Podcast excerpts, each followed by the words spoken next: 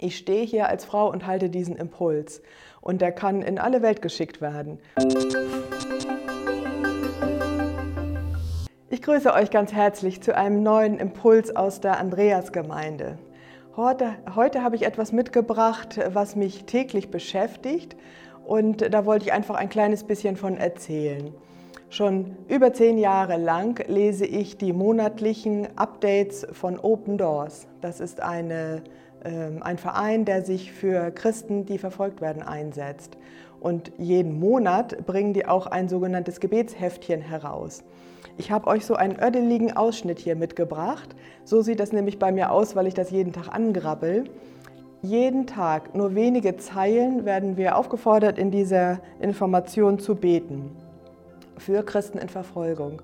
Und ich finde das ganz besonders wertvoll, weil mich das tatsächlich verbindet mit Menschen, die einen völlig anderen Glaubensalltag haben. Da habe ich zum Beispiel vor ein paar Tagen gebetet für Pastor Akash und zehn weitere Christen, die von Extremisten in Indien misshandelt und bedroht wurden. Und so werden Namen genannt, aber fast immer sind das ähm, unkenntlich gemachte Namen, also damit äh, die nicht noch mehr Verfolgung dann erleiden müssen.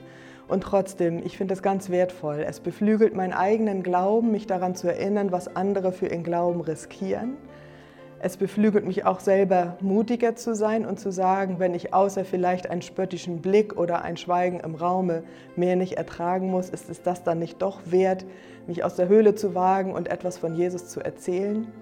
Und es macht mich unendlich dankbar für die Freiheit, die wir hier haben.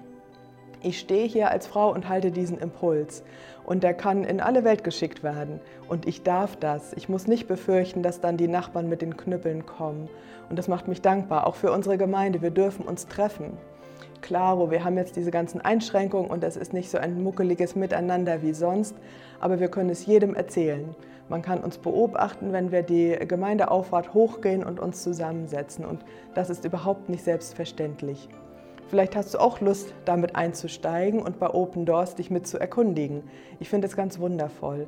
Im Moment, jetzt gerade, wo ich diesen Impuls halte, beten wir für China. Es gibt immer ein paar Tage ein Land, so ist es manchmal. Manchmal gibt es einen Schwerpunkt, Kinder oder Pastoren oder Frauen in der Verfolgung oder den ganzen Monat ein Schwerpunkt Land. Das kommt dann auch vor und ich lade alle ein und ermutige daran auch mitzudenken vielleicht mal eine Spende, aber hauptsächlich zu beten für Christen in Verfolgung. Ich habe auch schon Karten geschrieben, um die Leute zu ermutigen oder bei so einer Unterschriftenaktion mitgemacht, damit äh, da auch Türen wirklich geöffnet werden, nicht nur für das Evangelium, sondern auch für Christen. Da arbeiten die natürlich auch dran von dem Verein, dass das bekannt gemacht wird und auch Druck auf Regierungen ausgeübt wird, die Situation der Christen zu verbessern. Vielleicht bist du heute dabei. Heute kannst du dich mit mir vereinigen und für China beten.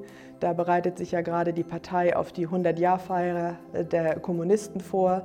Und das ist mal wieder eine Gelegenheit, wo die Christen besonders an den Rand gedrängt werden. Und egal, was man in den Medien liest, es gibt Christenverfolgung in China und es ist gut, wenn wir dafür beten, dass die dort unterstützt werden und uns selber erinnern, wie gut wir das haben.